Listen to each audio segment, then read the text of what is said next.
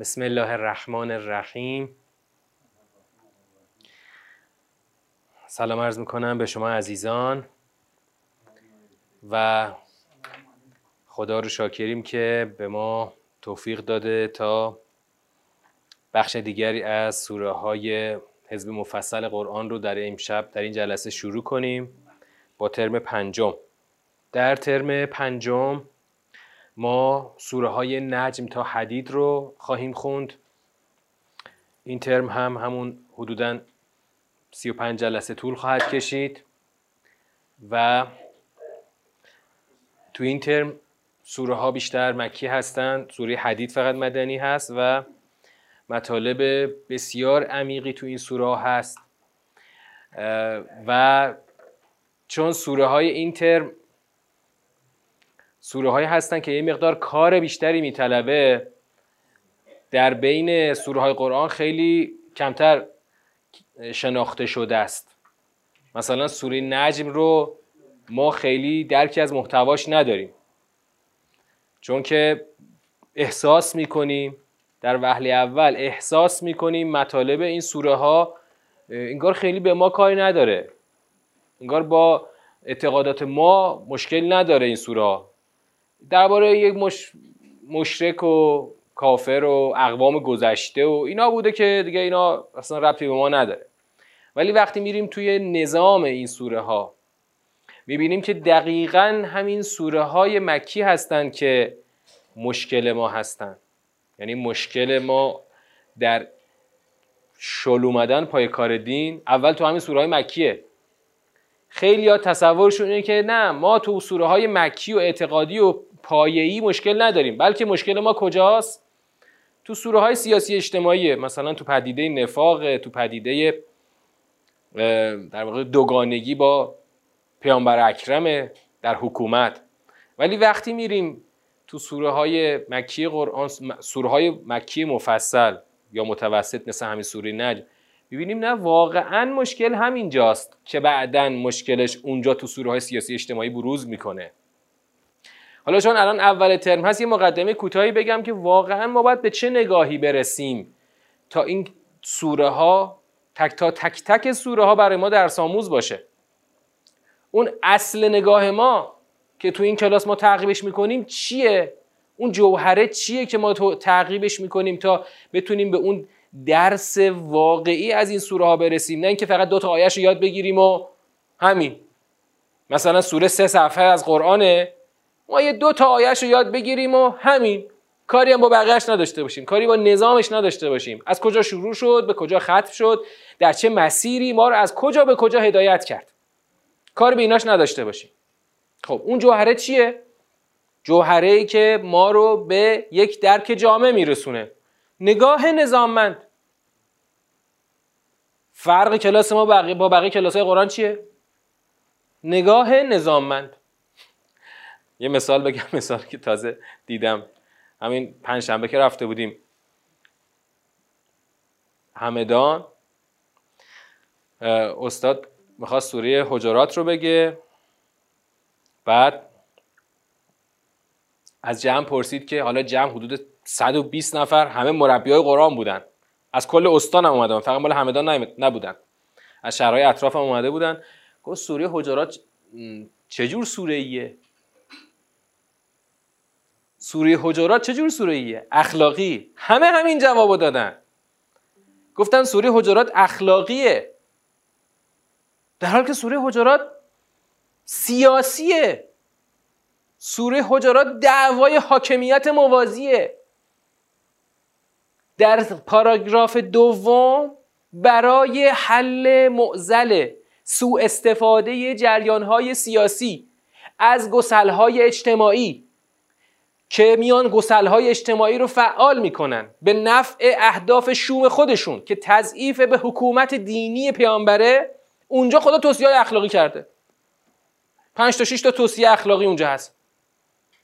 آقا غیبت نکنید تجسس نکنید اسم بد نذارید نمی‌دونم مسخره نکنید. نه کسی دیگری رو نه هیچ قومی دیگری رو علکی به جون هم نیفتید همینطور تا یه کسی یه خبری رو آورد بدون تحقیق و بدون پرسش از پیامبر فوری به جون هم نیفتید انقدر علکی با هم دیگه درگیر نشید. اینا توصیه های اخلاقی است برای اینکه جریان موازی لیبرال و ناسیونالیست نتونه در جامعه قدرت بگیره که حکومت پیامبر تضعیف بشه. این سوره حجراته. ما سوره حجرات رو برسیم باش کار داریم حسابی تو ترم 6 کار حسابی و کار اساسی داریم. چرا تلقی ما از این سوره اخلاقیه؟ چون کار به نظامش که نداشتیم. یه دو تا آیهشو کشیدیم بیرون. ولا یسخر قوم من قوم. ولا یغتب بعضکم. ایحب احدکم ان یاکل لحم اخیه میتا فکرهتموه. یا اینکه فقط ان اکرمکم عند الله اتقاکم. بعد خدا داری پس در این نظام دقیق اگر دو تا دستور اخلاقی هم اومده دستور اخلاقی رو ببین چرا اومده توی این جای قرآن این جای سوره. چرا تو گام دومش اومده؟ بعدش چی می‌خواد بگه؟ قبلش چی گفته بود؟ چرا قبلش مثلا توصیه کرده بود که اونطور که پیغم اونطور که خودتون رو صدا می‌زنید با همدیگه پیغمبر اونطوری صدا نزنید؟ چرا اینا رو گفته بود؟ چرا گفته بود از پیغمبر پیشی نگیرید؟ چرا گفته بود از پشت دیوارها او رو مورد ندا قرار ندید. همینطور فقط خواسته توصیه اخلاقی بکنه. همه اونا برای اینکه جریان موازی قدرت نگیره. جریان موازی معاند. ببین؟ جریان موازی معاند. آدمای ناسیونالیست. همون بلایی که امروز تو جامعه ما هست. که ملیگراها بیان چیکار کنن؟ میدون داری بکنن؟ بتونن روی اون گسل های قومی سوار بشن؟ من ترکم من کردم من لورم من فارسم اینا رو به جون هم بندازن مثلا ادعای تجزیه طلبی داشته باشن. مسائل اخلاقی رو ما خودمون ان وقتی می‌رسیم سوری حجرات روش مانور میدیم. اما این مسائل اخلاقی دستاویز جریان براندازه برای تضعیف حکومت پیامبر. پس وقتی ما به اون بخش اخلاقیش برسیم دقیقا دستورات اخلاقی رو بند به بند می‌خونیم. اما این دستورات اخلاقی میره توی نظام. یعنی بهتر بگیم بی اخلاقی های گسترده شده در کف جامعه میره چی قرار می‌گیره؟ دستاویز جریان برانداز معاند برای ضربه به حکومت دینی پیامبر اکرم. خب؟ پس هر دستوری میاد اون دستور که دقیقا در جای خودش دستور درسته. دستور میگه غیبت نکن. دستور میگه تجسس نکن. دستور میگه اسم بد رو هم نذارین. مسخره نکنین. نمی‌دونم به جون هم نیافتین. الکی با هم درگیر نشین. خب؟ قبلش هم گفته تو همون اول سوره گفته که پیغمبر رو اونطوری صدا نزنین. این دستورات میره تو نظام قرار می‌گیره.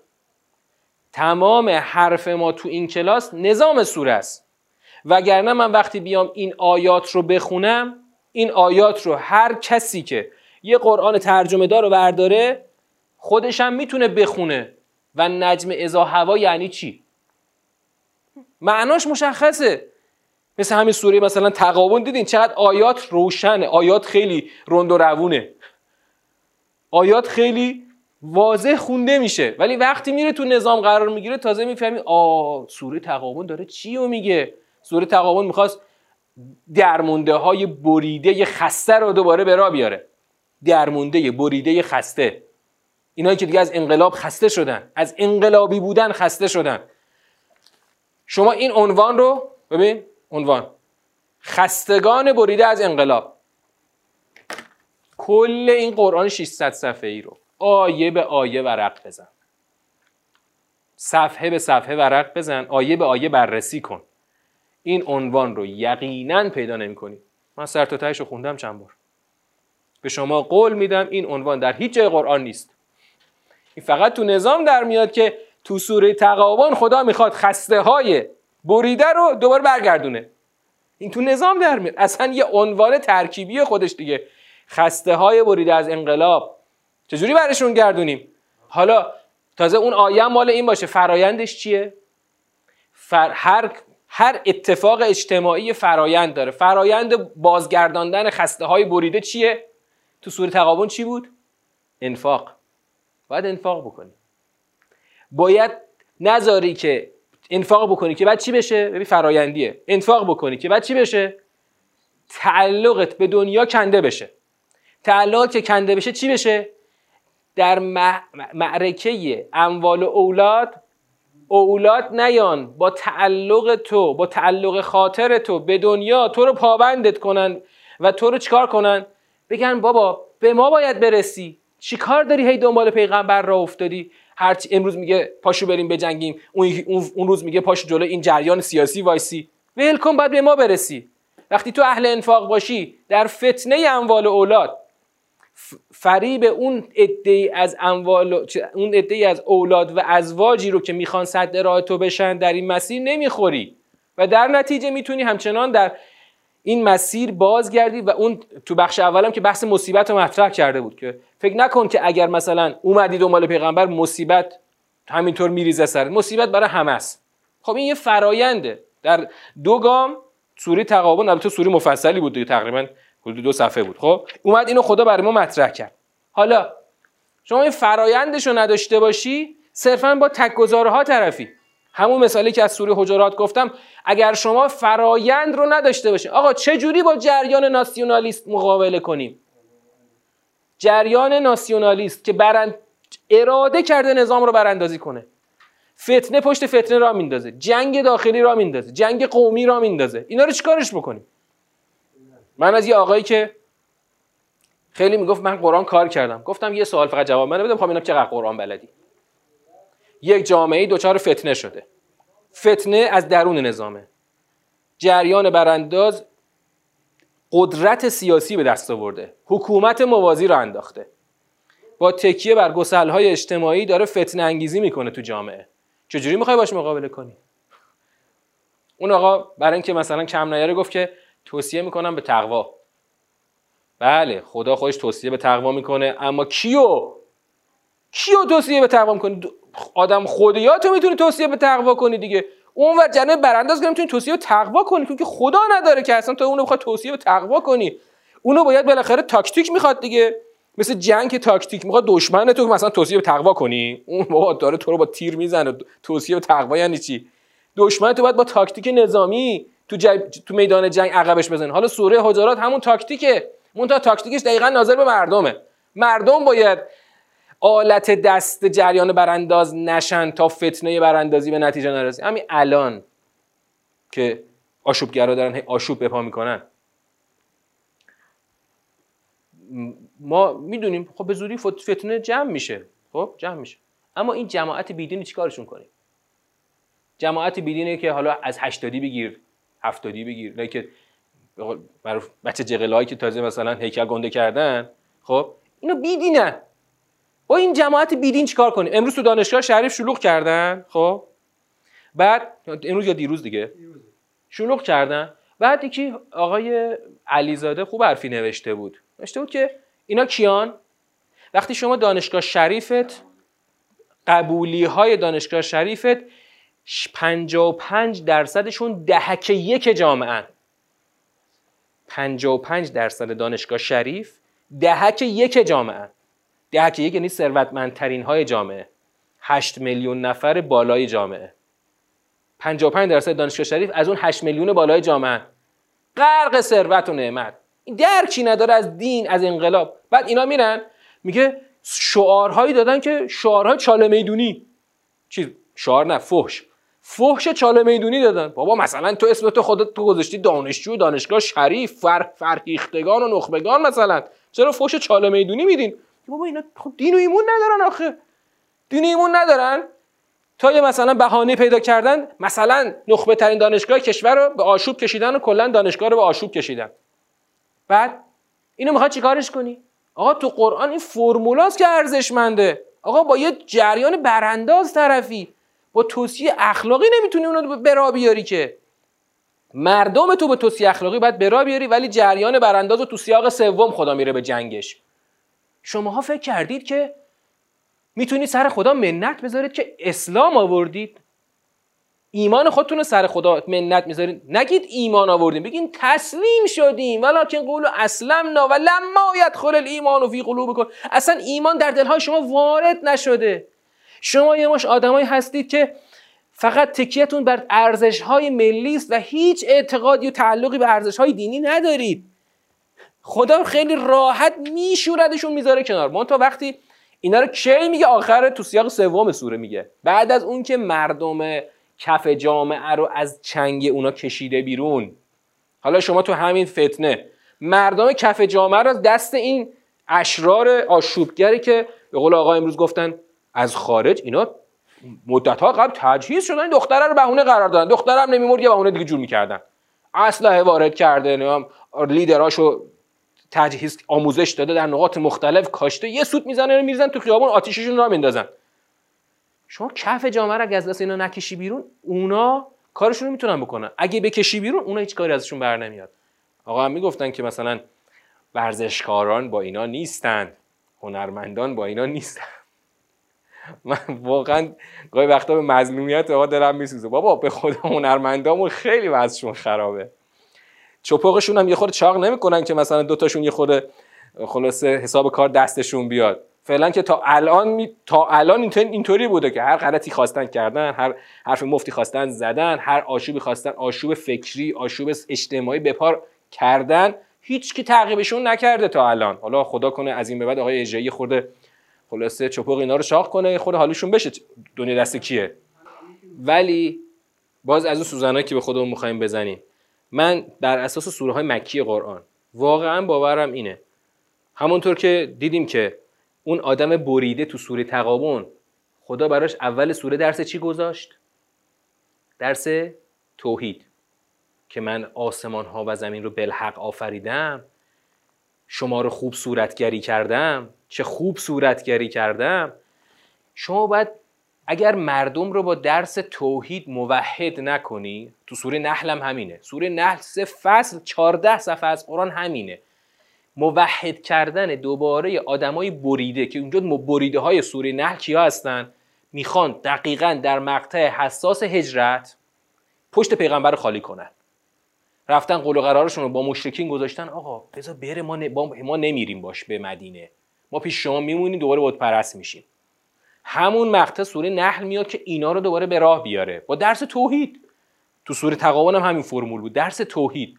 من اگه درس توحید ندم به مردمم مردمم از توحید به شرک میرن مشرک میشن و در شرک خودشون فرو میرن.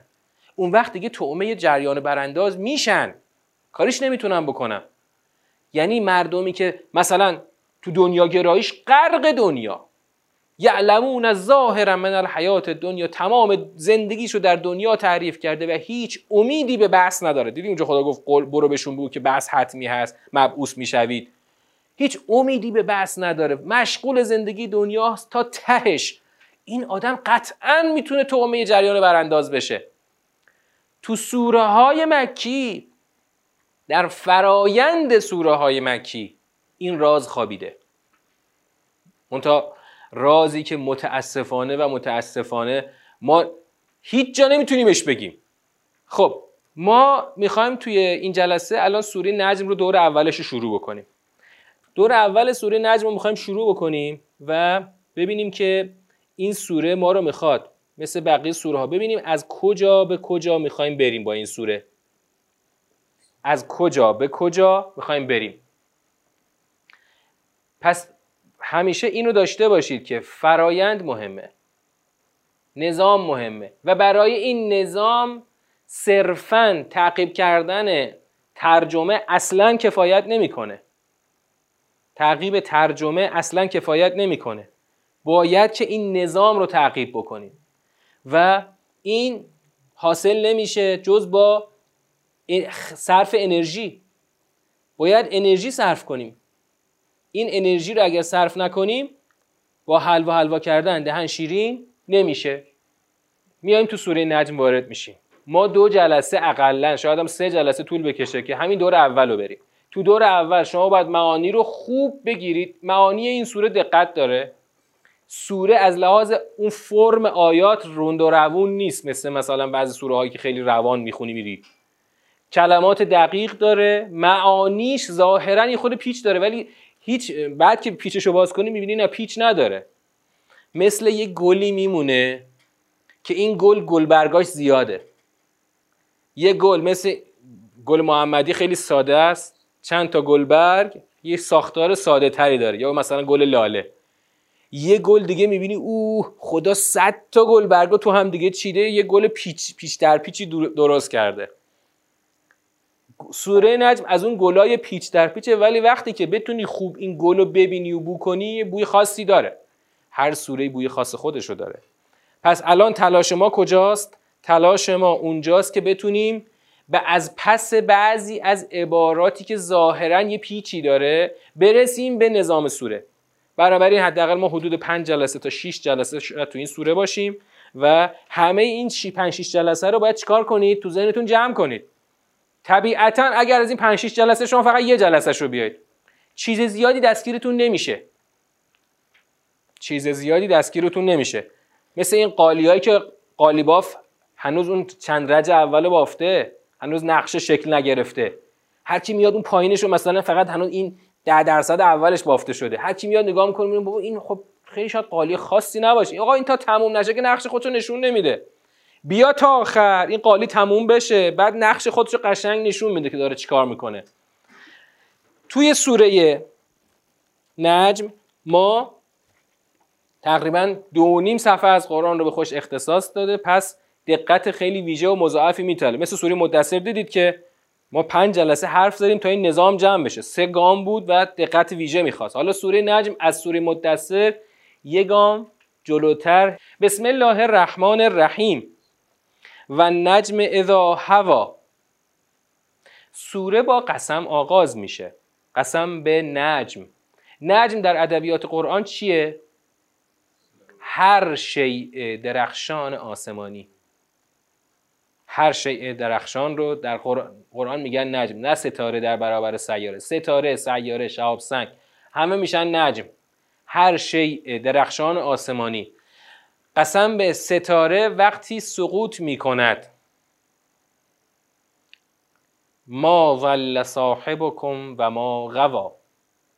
که این همراه شما گمراه نشده و دچار فساد نشده. حالا این قسم چیه که این جوابش چی باشه؟ ستاره وقتی سقوط می‌کند یعنی چی؟ ها؟ خب شهاب سقوط کنه بعد چی میشه؟ چه ربطی داره که بگه این صاحب شما همراه شما که یعنی وجود پیامبر اکرم این دوچار زلالت و دوچار روایت یعنی همون فساد نشده. قطعا تناسبی هست. اما تناسب باید پذیرفتنی باشه و ملموس هم باشه. و نجم اذا هوا یعنی اون هنگام که سقوط می کند یعنی در آن واقعی بزرگ. ستارگان قرار سقوط کنند. مگه ستارگان و کلا اجرام درخشان الان سقوط نمی کنند نه الان سر جاشون هستند در یک نظام دقیق. می‌دونید شکل آسمون تقریبا در طول کل عمر بشر حتی تقریبا همین بوده. همین ستاره هایی که در آنچه که ما می‌بینیم بالا سرمون همش مال کهکشان راه شیریه. جز یه شیعی که اگر خیلی تیزبین باشی در یه آسمان خیلی تاریک بتونی ببینی نزدیکترین کهکشان به کهکشان منظوم شمسی هست. بقیه آنچه که داری می‌بینی مال خود کهکشان راه شیریه. این ستاره ها در طول حیات ما که همشون ثابتن. حتی در طول حیات بشر هم تقریبا ثابتن. خدا اینطور چیده. و اینا در کل نظام کهکشان سرشون داره در جای خودش میچرخه. میچرخه یعنی دور قرص کهکشان دارن میچرخن. بعضی حرکت های خیلی دقیق و ظریفی هست که بسیار حساب شده این حرکت های یه دوره های بعضی بلند مدت هم داره. خب اما این ستاره الان سر جاشونن. الان سقوط نکردن. الان در جایگاه خودشون دقیق و حساب شده قرار دارند و چیده شدن. خب؟ حالا خدا به این ستاره و کلا اجرام درخشان داره قسم می‌خوره آن هنگام که سقوط کند. هنگامه قیامت. هنگامه قیامت که بخواد که این صاحب شما دوچار فساد و دوچار گمراهی نشده. حالا ارتباطات دقیق تری رو می‌خوایم برقرار بکنیم در ادامه. چی؟ بله. صاحب شما یعنی همراه شما.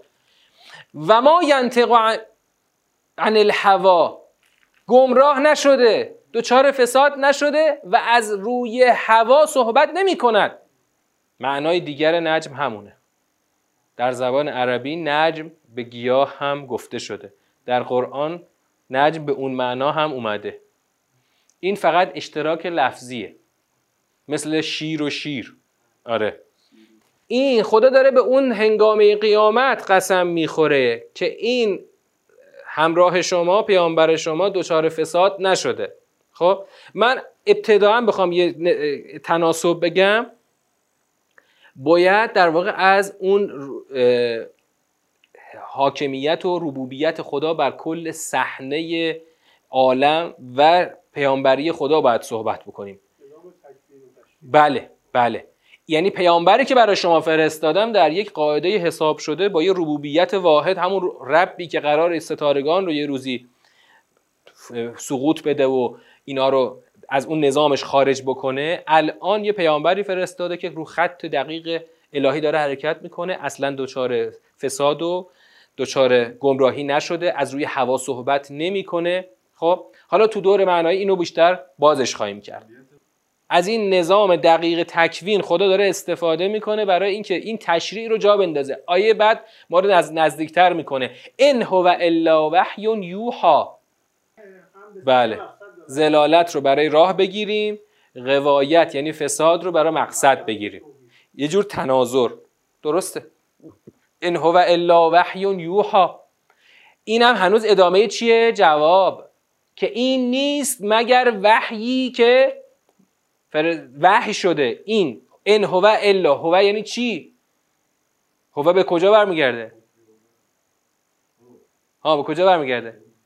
به صاحب که بر نمیگرده. صاحب که وحی نیست که. به قرآن برمیگرده. ولی قرآن که هنوز ذکر نشده.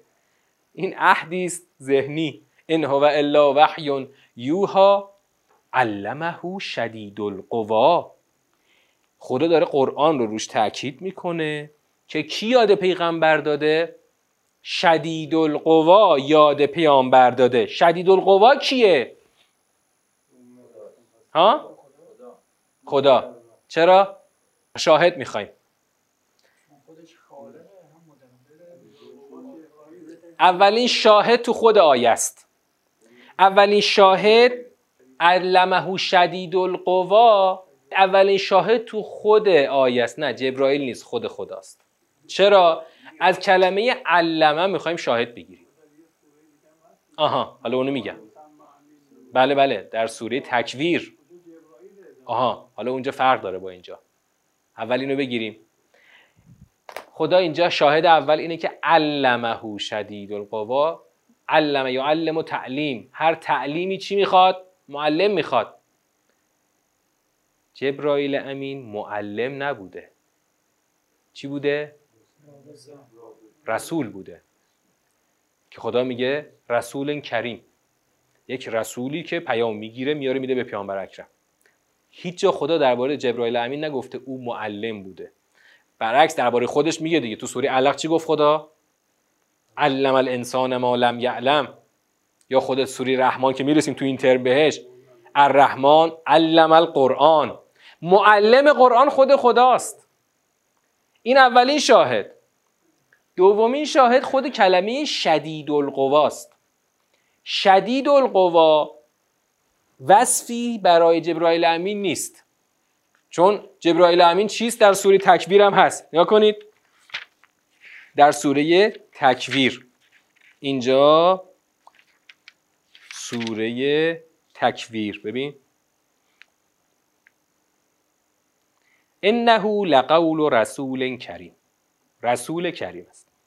زی قوت عند ذل عرش مکین. زی قوه هست نه شدید القوا. او دارای یک نیرویی هست. نه اینکه شدید القوا باشه. بله جبرائیل امین زی قوه هست. این وصفی است که خود خدا برای جبرائیل امین میاره. اما درباره خودش میگه شدید القوا منم. نیرو با نیرو صاحب نیرو با شدید نیرو خیلی فرق می‌کنه. مثلا فرض کنید که این باتری این میکروفون ما هم نیرو داره. اما مثلا فرض کنید که یک آتشفشان هم نیرو داره. نیروی آتشفشان یک زمین لرزه ایجاد می‌کنه تا 500 کیلومتر همه جا میلرزه. اما نیرویی که این ایجاد می‌کنه فقط یه صوت رو منتقل می‌کنه. پس زی قوه با شدید القوا خیلی فرق می‌کنه. یه شاهد دیگه هم داریم که الان بهش می‌رسیم. یه شاهد دیگه الان بهش می‌رسیم. علمه شدید القوا خدا داره می‌خواد پیامبرش و وحیی که به پیامبرش میده رو اینجا تحکیم بکنه. آقا من خودم یادش دادم. خودم یادش دادم. زومرتن فستوا زومره یعنی چی؟ مره یعنی از مرور میاد. زومره یعنی دارای یک مرور. زومرتن فستوا این زومره کیه? کیه? خود پیامبر اکرمه. چرا؟ میگه او دارای یک حرکتی بود بعد یه جایی ایستاد. زومره دارای حرکتی بود سپس یه جایی مستقر شد متوقف شد. کجا بود؟ و هو بالافق الاعلا. که آن در آن افق بلند بود. افق اعلا. در حالی که در بالاترین افق بود. خب؟ بعد ثم دنا فتدلا. در آن افق اعلا چه اتفاقی افتاد؟ دنا فتدلا. نزدیک شد سپس تدلی کرد. این کلمه رو خوب باید بهش دقت کنید. ببین این سوره کلمات دقیق زیاد داره. همینطوری فله ای نمیشه معنا کنی بریم جلو. تدلی یعنی چی؟ اول بابش رو بگید. بابش تفعله. همیشه برای فهمیدن معنای باب تفعل مثل تدبر می‌رفتیم سراغ معنای باب تفعیل. می‌گفتیم مثالش هم همون جمله معروف امام. تعلیم و تعلم عبادت است. تعلیم یعنی چی؟ یاد دادن. تعلم یعنی چی؟ یاد گرفتن. تعلیم و تعلم عبادت است. خب؟ خب پس همیشه می‌خوای معنای تفعل رو بفهمی برو تفعیلش رو ببین. تفعیلش چی میشه؟ اینو دیگه بعد اونایی که عربی خوندن صرف کتاب صرف رو باز کنن ببینن ها؟ تدلیه. تدلیه. حالا تدلیه یعنی چی؟ تدلیه از چی گرفته شده؟ از دلوه. دلو. دلو تو ادبیات کهن فارسی هم بوده. الان دیگه منسوخ شده. دلو چی بوده؟ همون سطلی که میندازن مثلا تو چاه. خب تدلیه یعنی انداختن یک سطلی یا آویختن یک تنابی. تدلی چی میشه؟ آویخته شدن یا گرفتن اون تنابه. وقتی خدا میگه دنا فتدلا یعنی نزدیک شد و آن تناب را گرفت. معناش اینه. نزدیک شد آویخته را گرفت. بعد چی؟ گرفت خب گرفت رفت بالا دیگه. خدا یک تنابی رو آویخته پیغمبر گرفته رفته بالا. فکان قاب قوسین او ادنا. این آیه رو چون یه مقدار ایهام داشته هر کسی یه جوری معنا کرده هر کسی یه جوری معنا کرده اما ما ساده ترین معنای ممکن رو می‌خوایم براش بکنیم. همیشه تو قرآن اون ساده ترین معنا اولویت داره. فکان قاب قوسین. قاب قوسین قوس, قوس اصلا قوس تو عربی یعنی چی؟ کمان. قوسین یعنی دو کمان. قاب قوسین. پس شد به اندازه دو قوس. دو قوس در حالی که کسی به یه تنابی خودش رو آویخته. چی میشه؟ دو تا دست. دو تا دست میشه قاب قوسین. یعنی فاصله تا اون بالا شد به اندازه فاصله دو تا دستی که تناب رو گرفته. او ادنا حتی نزدیکتر یا نزدیکتر. از تناب گرفت رفت بالا فاصلش رسید به اندازه فقط فاصله دو تا دستاش که تناب رو گرفته. حتی نزدیکتر. فاوحا الى عبده ما اوحا. پس وحی کرد به عبدش آنچه را که وحی کرد. مجاز که بالاخره نمی‌دونیم واقعا. ببین یه چیزیش ببین یه عنصر اینجا می‌دونیم واقعیت داره. ببینید یه چیزی رو می‌دونیم واقعیت داره وجود پیغمبر اکرم که انسانه. درسته؟ خدا برای نزدیک کردن این انسان به خودش داره از یه سری ابزارهایی که برای ما خیلی ملموس هست چی میاره؟ مثال میاره. تناب آویختن از تناب بالا رفتن رسیدن به اون بالا که فاصله فقط به اندازه دو تا دست بشه. می‌خواد برسونه به این نقطه. مهم اینه که ما این نقطه رو بگیریم. می‌خواد خدا بگه بابا جان خودم وحی کردم اوها الا عبدهی ما اوها خود او وحی کرد بندهش آنچه را که وحی کرد. خدا تو سوره نجم می‌خواد بگه اینجا حتی حضرت جبرائیل هم نبود. خودم مستقیما به پیغمبرم به عبدم وحی کردم. نکته اینجاست. حالا چه حقیقت باشه چه مجاز. اون وحی که حقیقته. وجود پیغمبرم که حقیقته. وجود خدا هم که حقیقته. فقط برای این تقرب خدا یک تمثیلی رو آورده که بالاخره حتما تناب مادی مثل چاه و اینا که نبوده. ولی یک یک بالاخره چیز آویخته ای که یک مسیر به ایجاد شده که پیغمبر ازش رفته بالا تا رسیده به درگاه خدا. البته باز که خدا که مکان نداره که برسه به خدا. به اون در واقع قرب معنوی که حالا دیگه خود خدا مستقیما به پیامبرش وحی کرده. اوها الی عبدهی ما اوها ما اوها یعنی آنچه را که وحی کرد. ما موصول. آنچه را که وحی کرد خودش وحی کرد به عبدش. ببین مثلا ما تو ادبیات رایج میگیم که علیه ما علیه علیه ما علیه یعنی چی؟ آنچه که مست... لیاقتشه برش باد. یه جور نفرینه. ما کاری نداریم چی لیاقتشه. آنچه که لیاقتشه برش باد. علیه ما علیه. جایی که نمی‌خوایم مستقیما بگیم لعنت الله علیه میگیم علیه ما علیه. اینجا خدا می‌خواد بگه آنچه را که وحی کرد خودش وحی کرد. پس الان تاکید روی بیواسطه بودن وحی است. همین. خدا خودش بیواسطه برای پیغمبرش وحی کرده. بعد ما کذب الفؤاد و ما رعا برای اینکه کسی شک و شبهه نکنه که آقا شاید اینا همه توهم باشه. کی چه می‌دونه؟ کسی اونجا نبوده که. یه شاهدی رو از خود وجود پیامبر اکرم خدا اضافه می‌کنه. ما کذب الفؤاد ما رعا قلب آنچه را که دید تکذیب نکرد. یعنی با تمام وجودش آن قوه احساس چون قلب میشه قوه مرکز احساس مرکز ادراکات تو بگو.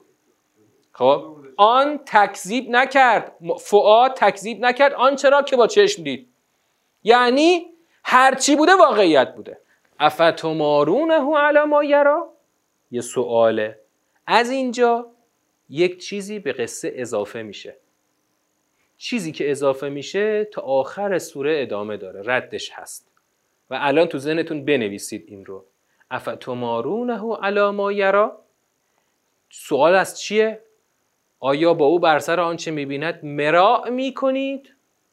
مراع یعنی چی در فارسی؟ جدل.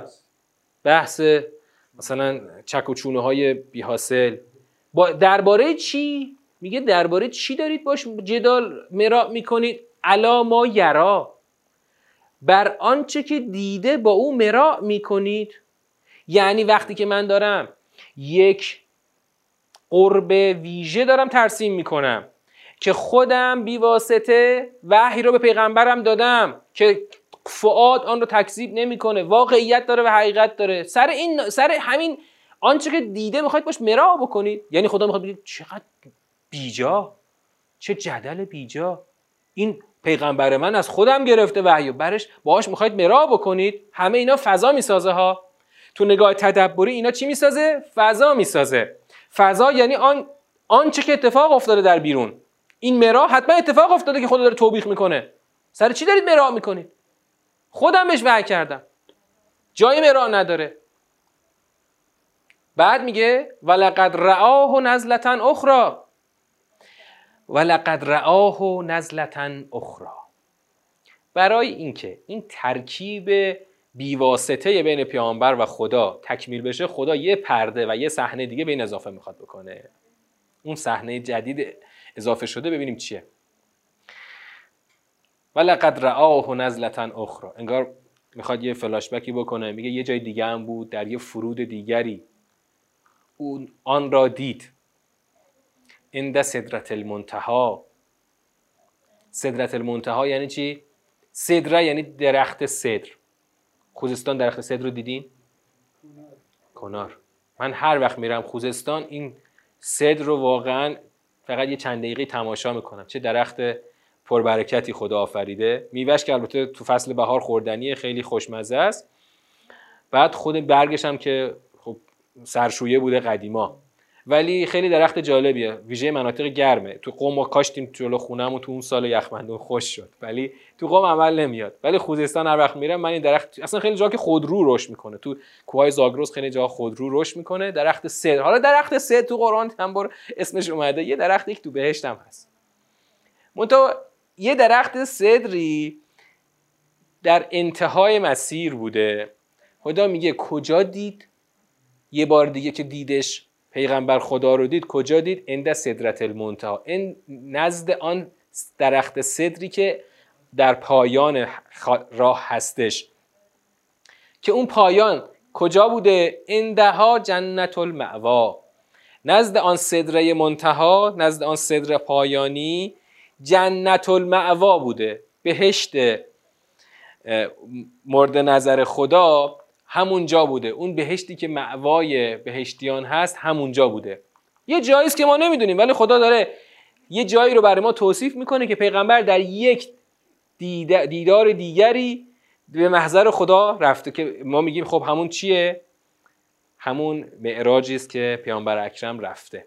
حالا اندها جنت المعوا کلا این پرده دوم خدا بر چی داره اضافه می‌کنه؟ باز برای اینکه اون مراع بی حاصل رو خدا بکوبه. ما چی دارید مرا می‌کنیم من بارها پیغمبرم آوردم پیش خودم مستقیما بهش وحی کردم. از یغش از صدرت ما یغشا وقتی میپوشاند صدره را آنچه را میپوشاند. ببین این نوع بیان در عربی خیلی پرکار مثل اوها ما اوها. اینجا یغش از صدرت ما یغشا. یعنی چی؟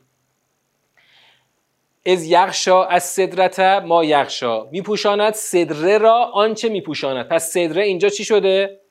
مفعوله. ما آن وقتی که از یعنی آن هنگام که آن هنگام که آن سد درخت صدره را میپوشاند آنچه میپوشاند. حالا منظور چیه؟ چی میپوشاند آن درخت صدره را؟ ما میگیم باید متوجه به فضا اینو پیدا بکنیم. خدا که خودش میگه ما یغشا ولی فضا فضای چیه؟ فضایی است که خدا پیغمبرش رو آورده پیش خودش داره وحی رو مستقیما بهش میرسونه خب؟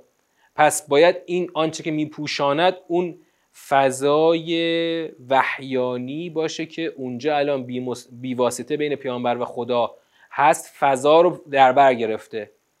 این وحی مستقیم فضا رو در بر گرفته. اینو ما بعد از ما از فضا می‌خوایم برداشت بکنیم. بازم این نمی‌خوایم روش قسم بخوریم ما خدا خودش یه مقدار اینجا مبهم صحنه رو برای ما توصیف و ترسیم کرده.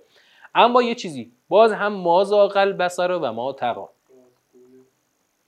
ما زاغل بسر و ما تقا مثل چی میمونه؟ مثل ما کذب الفؤاد و ما رعا میمونه. دیده منحرف نشد و تقیان نکرد. زاغه رو داشتیم قبلا کدوم سوره داشتیم؟ اونجا که بنی اسرائیل منحرف شدن. سوره صف. تو اولین پله سقوط بنی اسرائیل؟ آره فلم ما زاغو ازاغ الله قلوبهم. زا... اونجا زاغو و ازاغه رو چی معنا کردیم؟ ز و غین. بله اون انحراف. دیده منحرف نشد و ما تقاطقیان نکرد. یعنی چی؟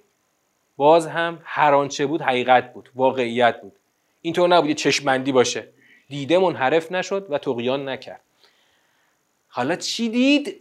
بازم اونجا دیدین کل اون از تناب پیغمبر بالا رفت تا چی؟ تا اوها ما اوها باشه. اینجا لقد رعا من آیات ربه الکبرا وقتی اومد پیش اون صدره منتهاد اند جنت المعوا به تحقیق بزرگترین آیات پروردگارش را دید.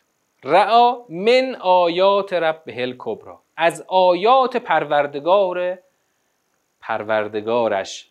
کبرا صفت چیه؟ صفت آیات. درسته. کبرا یعنی بزرگترین. مونتا این یه جور دقت می‌خواد خاطرش منو یاد همون دول الخریج العربیه مینده اما اینجا گیر داد به کروبی آقا تو مثلا فقه چیز تو نصرف و نب خوندی. دول الخلیج العربیه. این عربیه مال دوله نه مال خلیج. اینم آیات رب هل کبرا مال رب نیست مال آیاته. خب؟ وقتی که یه مضاف و مضاف الیه و یه صفت با هم باشن صفت میفته آخر. تو عربی اینطوریه. ما تو فارسی صفت رو اول میاریم بعد مضاف الیه میاریم. تو عربی اون مضاف الیه میاد بعدا اون صفت میاد. خلاصه اینو بچسبونید به همون. قاعدش همونه. من آیات رب هل کبرا آیات بزرگ پروردگارش. پس خدا برد پیغمبر رو در, جای در یک دیدار دیگری برده بود در صدره منتها اون صدره پایانی که همون پیش جنت المعوا بود و اونجا آیات بزرگ خدا رو دید. حالا از آیه 19 من ادامه نمیدم چون یک فضای جدیدی می‌خواد اضافه بشه. فضا جدید است. اینجا یکی از اون جاهایی است که باید بعدا ببینیم که سیاق جدا میشه یا جدا نمیشه.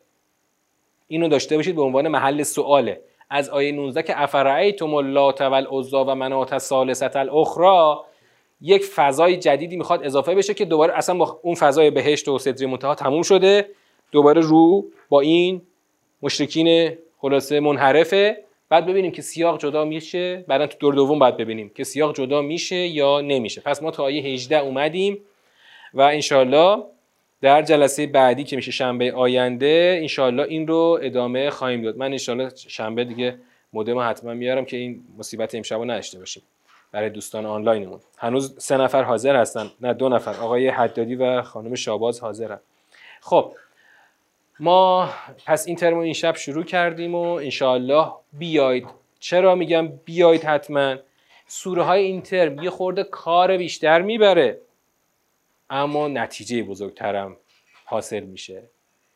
مثل خونه بزرگی که هرچی می‌سازی تموم نمیشه ولی وقتی تموم بشه دیگه با خونه های کوچیک فرق می‌کنه یه خونه بزرگ میشه. تو سوره های بزرگتر خود به خود خدا گام های بزرگتری رو پیش روی ما می‌ذاره. آقا سوره مثلا پنج صفحه است. بازم یه نظام واحد داره. این پنج صفحه رو باید بالاخره طی بکنی. باید طی کنی تا کلش رو بتونی بگیری جمعش بکنی. اگه کسی حوصله‌اش نشته باشه میگه به یه کوثر برای ما بخون می‌خوایم بریم. خب کوثر ما تو یه ساعت میگیم تموم میشه.